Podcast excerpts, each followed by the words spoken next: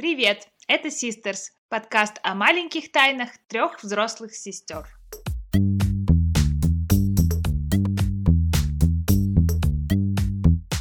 Я Алина, старшая сестра. Временно не продаю туры. У меня есть муж, сын и дочка. Изучаю ландшафтный дизайн. А пока садовод-любитель. Я Эвелина, чуть младше Алины, работаю кондитером и временно живу в глуши. Отбиваюсь от вопросов о замужестве и продолжении рода. Я младшая сестра Лера, переехала в Киев, чтобы стать журналисткой, а вместо этого продаю фотографии в интернете. Живу с мужем, кошкой и корзиной для сортировки мусора. Привет! Привет! Привет! Ну что вы смеетесь? Объявляй тему, Эля. В этом выпуске мы решили поговорить о том, то, чем займется в старости. Так вот, ребятки... Ну, либо еще так, кто как себе представляет свою старость. Да, и еще ты забыла сказать, и почему для этого нужно ждать старости, чтобы заняться чем-то там, чем-то. Да. Вот. А может быть и не нужно, давайте разберемся. Ой, я пока думала над этим вопросом, я поняла, что у меня как-то мысли разбегаются в разные стороны, поэтому я взяла себе бумажку, начала писать. Написала, что я буду делать на старости. Эссе. Типа, как, как я провел лето. Эссе, да. Я сразу начала думать о том, с кем я буду на старости. Если у меня будут дети, то я так как бы планирую, чтобы внуков они мне ненадолго привозили и все. Уезжали. Я буду бабка-интроверт. И не знаю, доживет ли до того времени вообще мой муж, чтобы что-то представлять вместе с ним.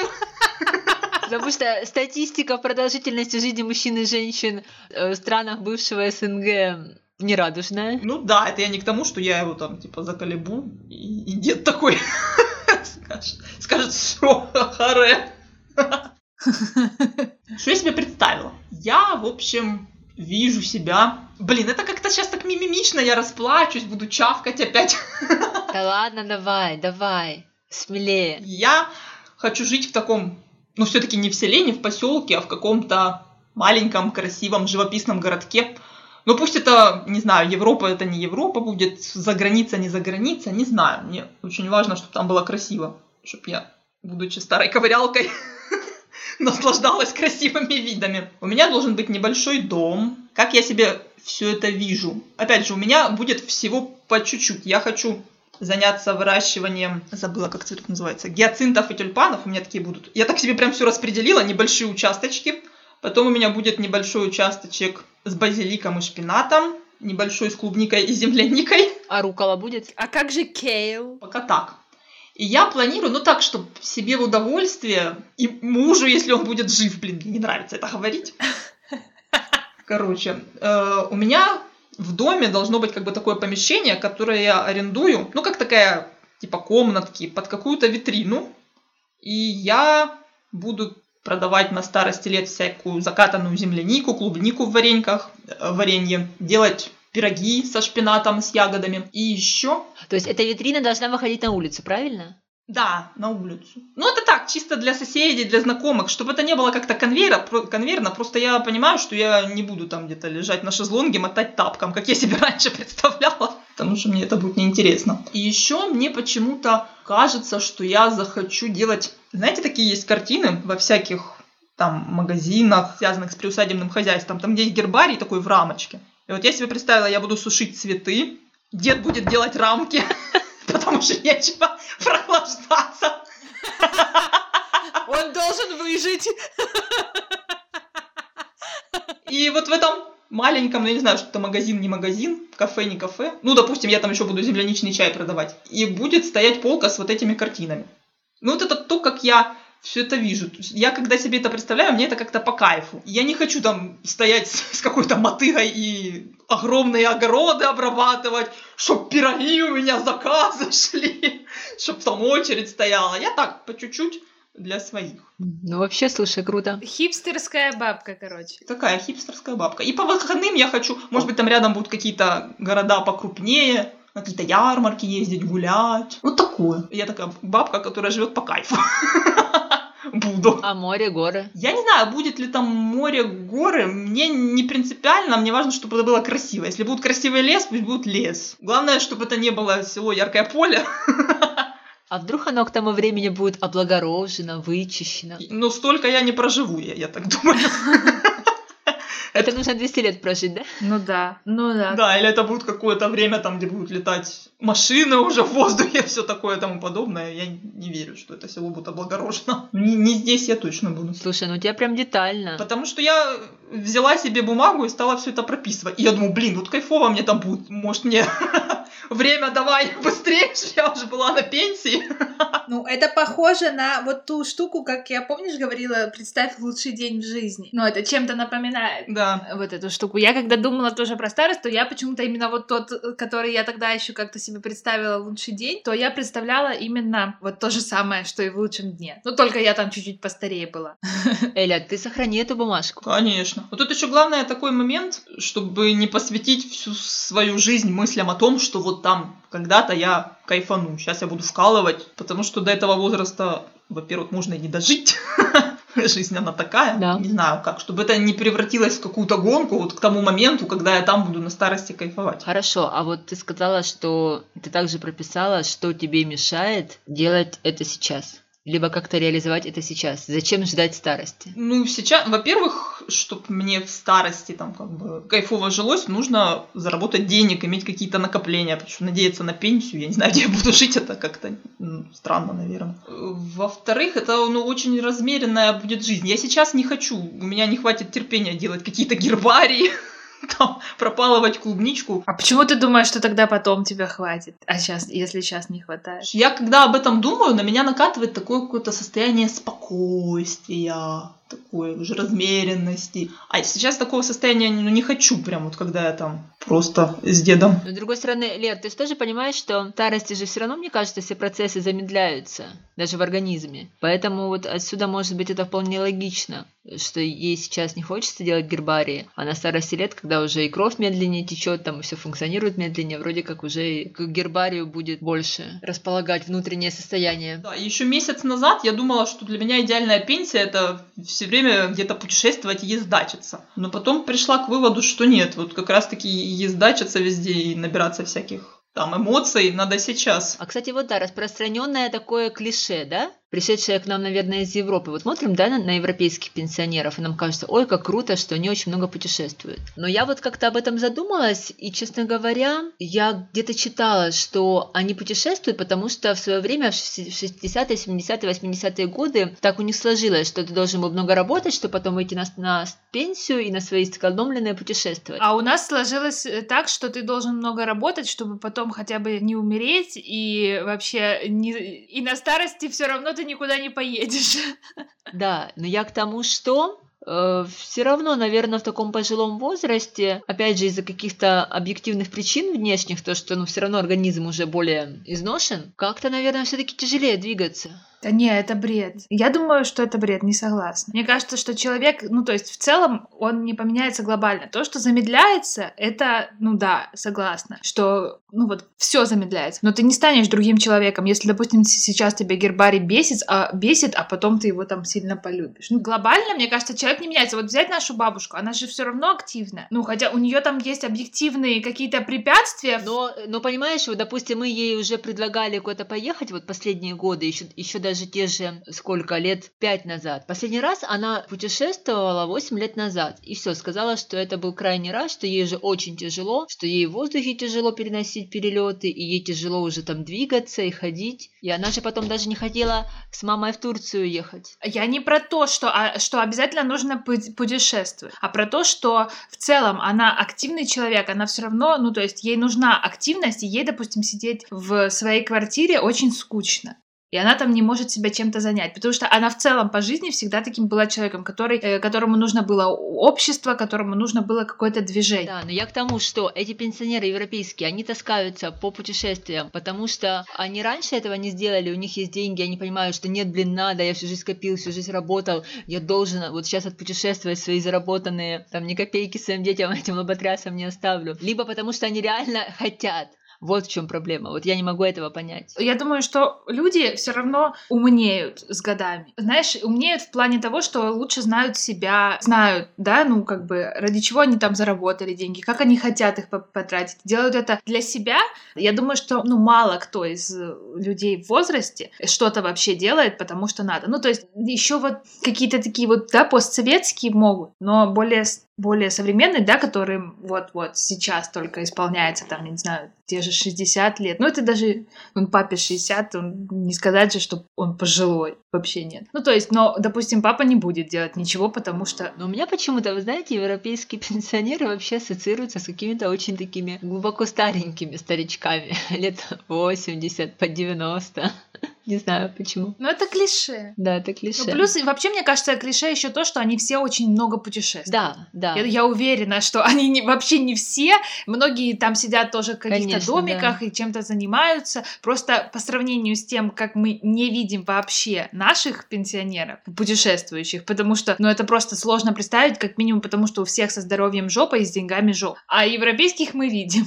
То, конечно, нам кажется, что их много. Или азиатских. Ну да, и нам кажется, что их много. Да. Да. Но с азиатскими есть еще одна проблема. Они так классно выглядят. Я помню, один раз в Болгарии я была на экскурсии с японцем, которому было семьдесят лет. Угу. Но ему сорок пять можно было дать максимум. Но это у них просто такой тип старения. Кожа другая, другое лицо. Ну да, тип старения. И еще видно, все-таки у нас э, немножко замылен взгляд на них. Типа как говорят, что все на одно лицо. Мы им все на одно лицо, да.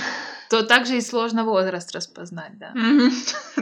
Поэтому я думаю, что, да, азиатских пенсионеров тоже на самом деле много, может быть, даже больше. Просто мы их не видим. Просто мы их воспринимаем как сорокапятилетние и пятидесятилетние, да, они для нас просто в общей массе туристов. Такие куча Джеки Чанов. О, кстати, он был так похож на Джеки Чана, но я, конечно, не стала позориться и говорить ему: «Ой, вы так похожи на Джеки Чана». Алина, они все похожи на Джеки Чана. А вы не снимались в фильме восемьдесят дней вокруг света случайно? Это расизм сейчас. Это я видела в ТикТоке тоже прикол. Девушка, у нее, ну, видимо, муж азиат, и ребенок такой тоже мини Джеки Чан. И прикол, типа, как я еду в троллейбусе со своим, типа, ребенком азиатом. И бабка, типа, на соседнем сидении. А это ваш Джеки Чан? Так и мы. А, кстати, Джеки Чан, ему же тоже сколько лет? восемьдесят, я не знаю, сколько, наверное, ему лет, но выглядит он точно не насколько. Ну да, да, да. Давайте уже дальше, а то нас расистами назовут. Да, я, честно говоря, когда думала, у меня не получилось, как у Эли, описать прям все детально и в подробностях. Угу. Мне бы хотелось, конечно, с одной стороны, все это немножко оставить на волю судьбы, это во-первых, а во-вторых, потому что, мне кажется, мир так быстро меняется, что вообще непонятно, как он будет выглядеть через десять лет. А при чем тут мир? Ну, при том, что все равно ж мы ж под какие-то реальности подстраиваемся. Шпинат все равно будет расти, ничего не знаю. Ну, под какие? Под какой? Под новый гаджет, который ты купишь? Ну, купишь. Ну, нет, может быть, будем летать на другие планеты, а может быть, наоборот, вернемся в какое-то первобытное общество. Сейчас вот никуда уже не выезжаем. Если это все продлится, может быть, мы... у нас вообще поменяется картина мира. То есть мы будем как в Средневековье, допустим, люди могли прожить всю жизнь и ни разу не выехать вообще за пределы своего города, либо даже района. Ну, то есть ты под путешествие все подвязываешь? Ну, не только, вообще в целом. То есть, э, ну, я не знаю, как, а как будет мир развиваться, что мы будем делать, что будет актуально, что не будет актуально. Вот поэтому. Ну, а ты что будешь делать? Или хотела бы делать? Ну, конечно, первое, что мне пришло в голову, что я бы хотела путешествовать. Опять же, не знаю, это клише, либо просто я люблю путешествовать. В каком формате? Ну, наверное, конечно, в формате таком более спокойном. Конечно, мне бы хотелось домик с видом на океан. Но, опять же, это же вот все реальность. Я недавно написала пост в Яндекс.Дзене по поводу недвижимости за границей, и там пришло очень много таких адекватных, нормальных комментаторов, которые поделились своими историями владения недвижимости в разных странах. Это было очень интересно почитать. И как бы тоже вот, допустим, я задумалась, что домик на берегу океана это не всегда вообще выгодно и правильно, что иногда просто имеет смысл снимать этот домик на три месяца в году, а не иметь его в собственности. Я не пойму, ты мне об этом рассказывала или я где-то читала? Мне такое ощущение, что я уже это слышала. Не знаю. Может, я во сне читала статью твою? Ну, может быть, мы об этом когда-то говорили, потому что это, если ты, допустим, не сдаешь потом этот домик, а просто им владеешь, то это, по сути, пассив, который жрет твои деньги. По поводу внуков, я, кстати, тоже думала. Я бы... У тебя самая большая перспектива иметь внуков на данный момент. Да. У меня самая маленькая уже. Ну, из нас троих Из нас троих пока да. Я бы хотела проводить с ними время. Серьезно? Наверное, думаю, что прям да. Прям часто и да. много. Ты прям мать-героиня, у тебя еще дети не выросли, ты уже с внуками готова проводить время. Ну, может быть, не нон-стоп, ну, ну, готова, вот как-то у меня нет к этому какого-то отторжения. И еще для себя тут отметила сад, я бы хотела, конечно, что-то выращивать, да. И еще почему-то отель небольшой, семейный. Ага. Угу. Прикольно. Ну, а что, классно. Классный план. Ну смотри, эти все вещи, на них как поменяется мир, ну, только на путешествия влияет. И то, там, знаешь, я думаю, откроются какие-то новые грани. Если даже мы будем все сидеть на местах, то это будут какие-то там локальные, не знаю, что-то, исследования, каких-то там суперуголков, не знаю. А если, допустим, наоборот, мы будем летать на другие планеты, ну окей, отель на Марсе, какая разница? То есть глобально оно же все равно как бы базовые вещи, которые мы там желаем или представляем, они все равно, мне кажется, сильно не могут измениться. У нас как-то перекликается, я смотрю, старость с тем, что мы сейчас делаем. Ну, конечно. Я же все равно в итоге хочу какие-то пироги фигашить. Слушай, и ты еще там нажилась уже в деревне, тебе уже захотелось этот огород. Ты, походу, знаешь, как чем больше в огороде пашешь, тем больше огорода хочешь. Наркотик. Не-не-не, это не будет огород, это я даже вижу как сад. В основном, да, я планирую там всякие заготовки себе на варенье и пироги покупать на ярмарке. Это так, чтобы мне красиво было. То есть я не хочу там себе фазенду, десять рабов. десять рабов. Атлетического телосложения. Если, если, дед, если дедушка разрешит, бабушка будет не против. Скажешь ему, дорогой, это для услады взгляда. Я не так скажу, дорогой. Так, скорее, это будет. Главное, чтобы он себе для услады не попросил какую-нибудь веселую молочницу. Все может быть. Санта-Барбара. Лера, теперь рассказывай ты. Я, конечно, понимаю, что тебе дольше всех ждать этого счастливого момента жизни. Ну, я... Вот у меня таких картин вот тоже ярких нет, но разве что вот они у меня как-то сразу всплыли из вот того типа лучшего дня. Там есть такие визуализации, которые вот как бы я прям сразу вижу. И я в них пишу книгу. А, еще там такая штука, что я живу как-то вот недалеко от э, своих там, не знаю, родственников, от детей, то есть, что у нас как бы такие семейные сборища происходят. Ну, то есть, не прям мы живем в соседнем подъезде, но мы как бы собираемся там вот. И что еще? Еще у меня там есть пианино. Я там типа что-то играю. Ну, такое. И у меня есть... Ну, в общем, я фотографирую что-то такое. Что-то фотографирую. И еще такая важная деталь, что я дома как бы нахожусь одна, то есть я не живу одна, но вот в этих визуализациях, то есть все куда-то сматывают, но я дома сижу одна. Вот мне это надо, не знаю. Вот я прям, когда я этот именно день представляла, то вот там были такие детали, что вот как бы утро, да, там что-то мы там все поели с семьей, что-то, что-то, все свалили, и вот, вот, мое время настало. Я дома одна, занимаюсь своими делами. Ну, то есть, в принципе...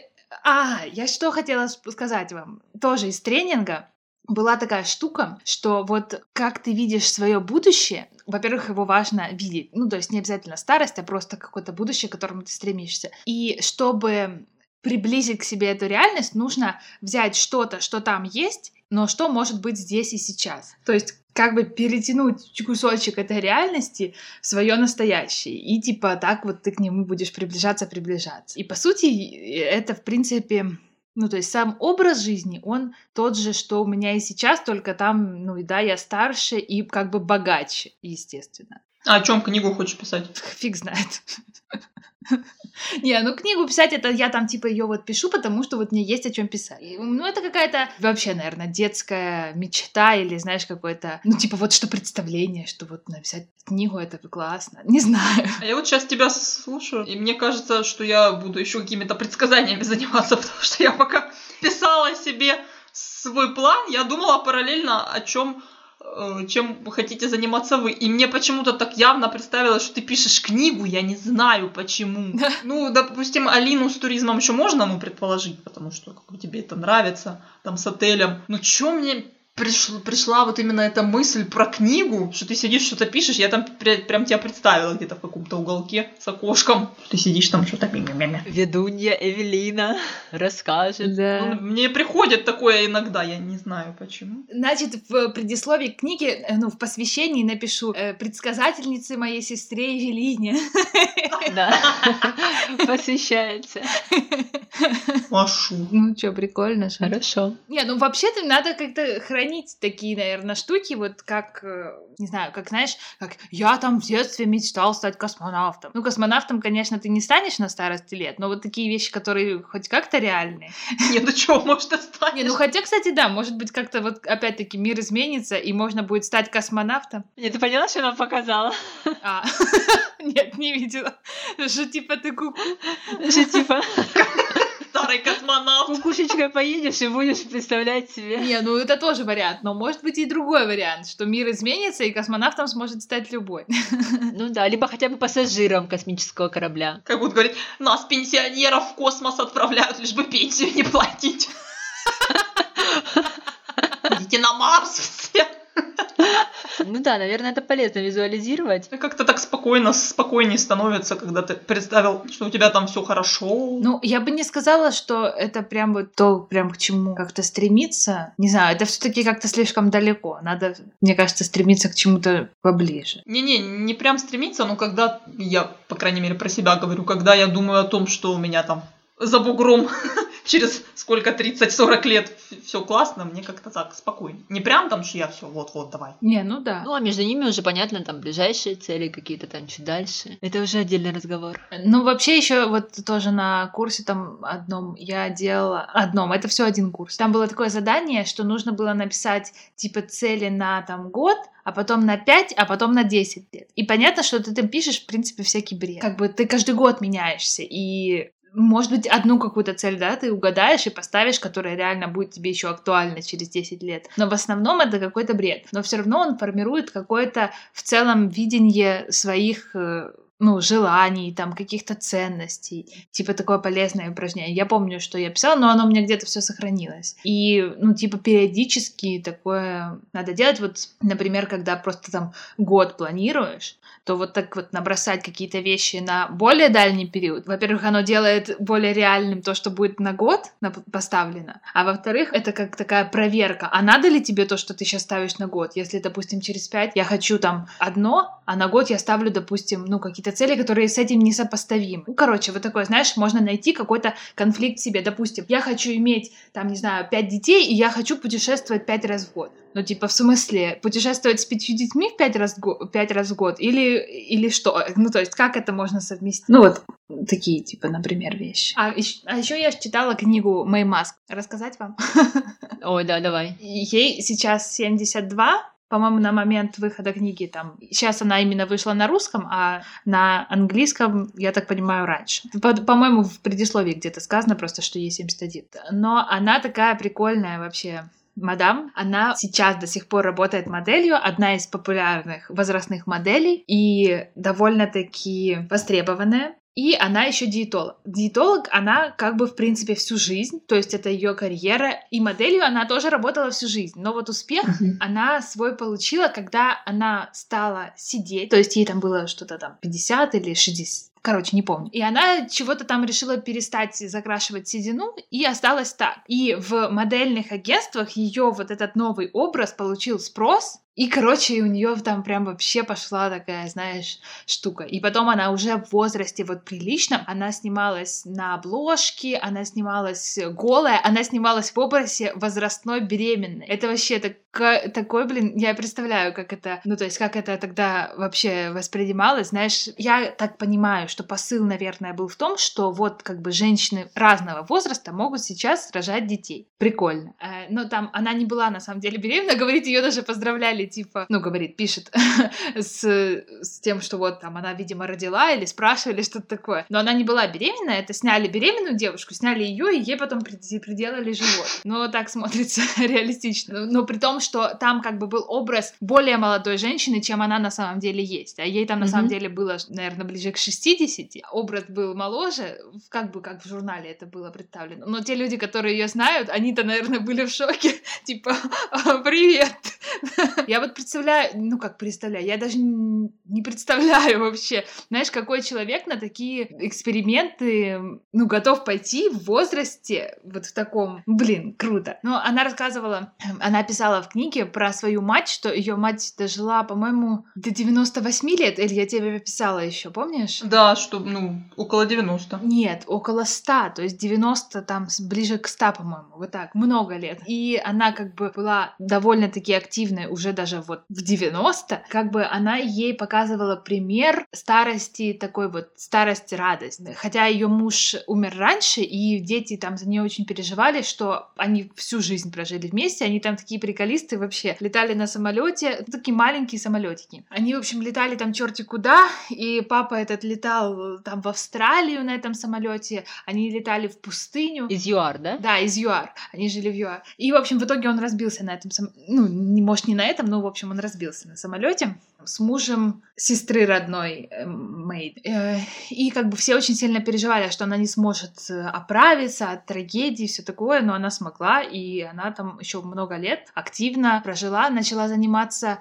А, она рисовать стала, она стала художницей, и что-то в возрасте то ли восемьдесят, то ли... в общем, много лет, она, у нее стали руки немножко там как-то, ну, тяжело было, в общем, эти вот детали прорисовывать. И она стала рисовать на компьютере. Блин, ну это вообще, это, это шикарно. И она говорит тоже вот, что ее мать была таким примером не закрываться от нового. То есть дрожат руки, а знаете, в иллюстраторе там, когда ты проводишь, то есть там у любого, да, дрожат руки, когда ты на компьютере рисуешь, а оно сглаживает. Ну, то есть там такие всякие же инструментики, которыми реально легче, да, даже кривожопые там, ну, может ровную линию провести. За поруки ты хотела сказать. Кривожопый, наверное. Ему без разницы, когда в иллюстраторе руки. Понятно, ему не до этого. Ну, короче... И что она стала рисовать. Ну, блин, это огонь вообще. Вот это, мне кажется, знаешь, каждый человек, которому в определенного возраста должен усвоить себе самую вот эту вот истину на, до смерти, что новые технологии — это твое преимущество, это то, что тебе жизнь твою наполняет, расширяет, а не оставляет тебя, знаешь, за бортом всей жизни, да, вот все идут, все пользуются, а ты нет, и ты, получается, как бы, а, ну я ж старик, я вот не могу. Mm-hmm. Вот это ужасно, и когда люди так не делают, то это, конечно, круто. И она говорит, ну я, правда, тоже, конечно, тормоз, там каждое обновление меня бесит, все такое, но ничего, я справляюсь, потому что надо, это хорошо. В ТикТоке у нее аккаунт, я так понимаю, как это, ну, помощница по продвижению или что-то такое, помогает, они с ним, она снимает видео, монтирует, то есть Мэй, она только там участвует в съемке. Ну, почему бы и нет? Но, mm-hmm. ну, конечно, огонь. Но, блин, просто это круто, как-то прогрессивно. Вообще, короче. Да, прикольная женщина. Короче, книга мне понравилась, но ее надо читать, потому что там вот особенно моменты детства, как они путешествовали, ну просто, я там просто угорала. Оно как-то написано таким, знаешь, может так переведено, не знаю, ну то есть как бы она просто рассказывает тебе, что вот мы ночевали в пустыне, и один, ну там, короче, какой-то товарищ, который с ними путешествовал, он говорил всем, что львы к костру не подходят. Но ночью мой папа вышел, а к нему уже подошел лев, а чувак спал возле, там не в палатке, а возле костра. И он ему кричит, ну там не помню, как его звали, типа, Билл, смотри, лев! Ну, короче, лев там никого не укусил, львы отошли, и потом, типа, наблюдали на них, за ними с какого-то холма. И потом она говорит, ну, хорошо, что вот мой младший брат, ему там было что-то пять лет, и он был очень лакомым кусочком для этих львов, поэтому мы его берегли, и он ночевал в машине. Ну, то есть, и вот весь рассказ про детство в каком-то таком трэшевом варианте вообще. Ну, просто ржака, прикольно, реально. Я почитаю. Реально, почитайте, да. Я что-то представила, как львы тоже книгу написали. Ходим мы такие, значит, какие-то черти лежат возле костра вообще, не прячутся от нас. Так, ну что, девочки, на этой прекрасной ноте, ноте о, о Мэй Маск предлагаю oh да, закончить наше рассуждение о старости. Да, давайте. Знаешь, спроси, может быть, кого-то, ну, кого-то, Матвея, может быть, спроси что-нибудь, что он вообще думает. Интересно, как дети вообще... могут, что, что они могут это сказать? Спроси и потом вставишь, расскажешь. Угу. Хорошо, я спрошу. Матвей, скажи, пожалуйста, как ты представляешь свою старость или себя в старости? Даже не знаю, но мне кажется, каким-то с седыми волосами, такой скрюченный, дед такой, дед-пердед. А почему обязательно скрюченный? Не знаю. Хорошо, а чем ты будешь заниматься в старости? Сидеть на диване и смотреть телевизор. Кушая это потертое яблочко. Серьезно? Да, что еще делать? Может быть, ты будешь путешествовать? Не, вот сейчас в молодости можно попутешествовать, а потом сидишь перед телевизором, смотришь новости и кушаешь потертое яблочко, потому что зубы уже не те. Я поняла, спасибо, сынок. Ходите к нам в дом престарелых. Эля, мы вообще-то будем не в доме престарелых, только что обсудили. Подкаст «Три старые клячи». Точка ком. Приходите в наш инстаграм, подкаст Sisters, и в наши личные инстаграмы. Мой инстаграм называется svitlini. Мой называется alina.tropic.travel. Мой evil, нижнее подчеркивание, inst. И ставьте нам пятерочки в Apple подкастах. Подписывайтесь на наш подкаст в приложениях, где можно это сделать. Спасибо всем. Пока. Все, всем пока. Пока. А, слушай, кстати, можно, знаешь, как было подвести? Что просто у Алины был день рождения, ей тридцать шесть, и в связи с этим... А сама так подводи. Я с ней на одном полуострове сидит там в Киеве, умничает.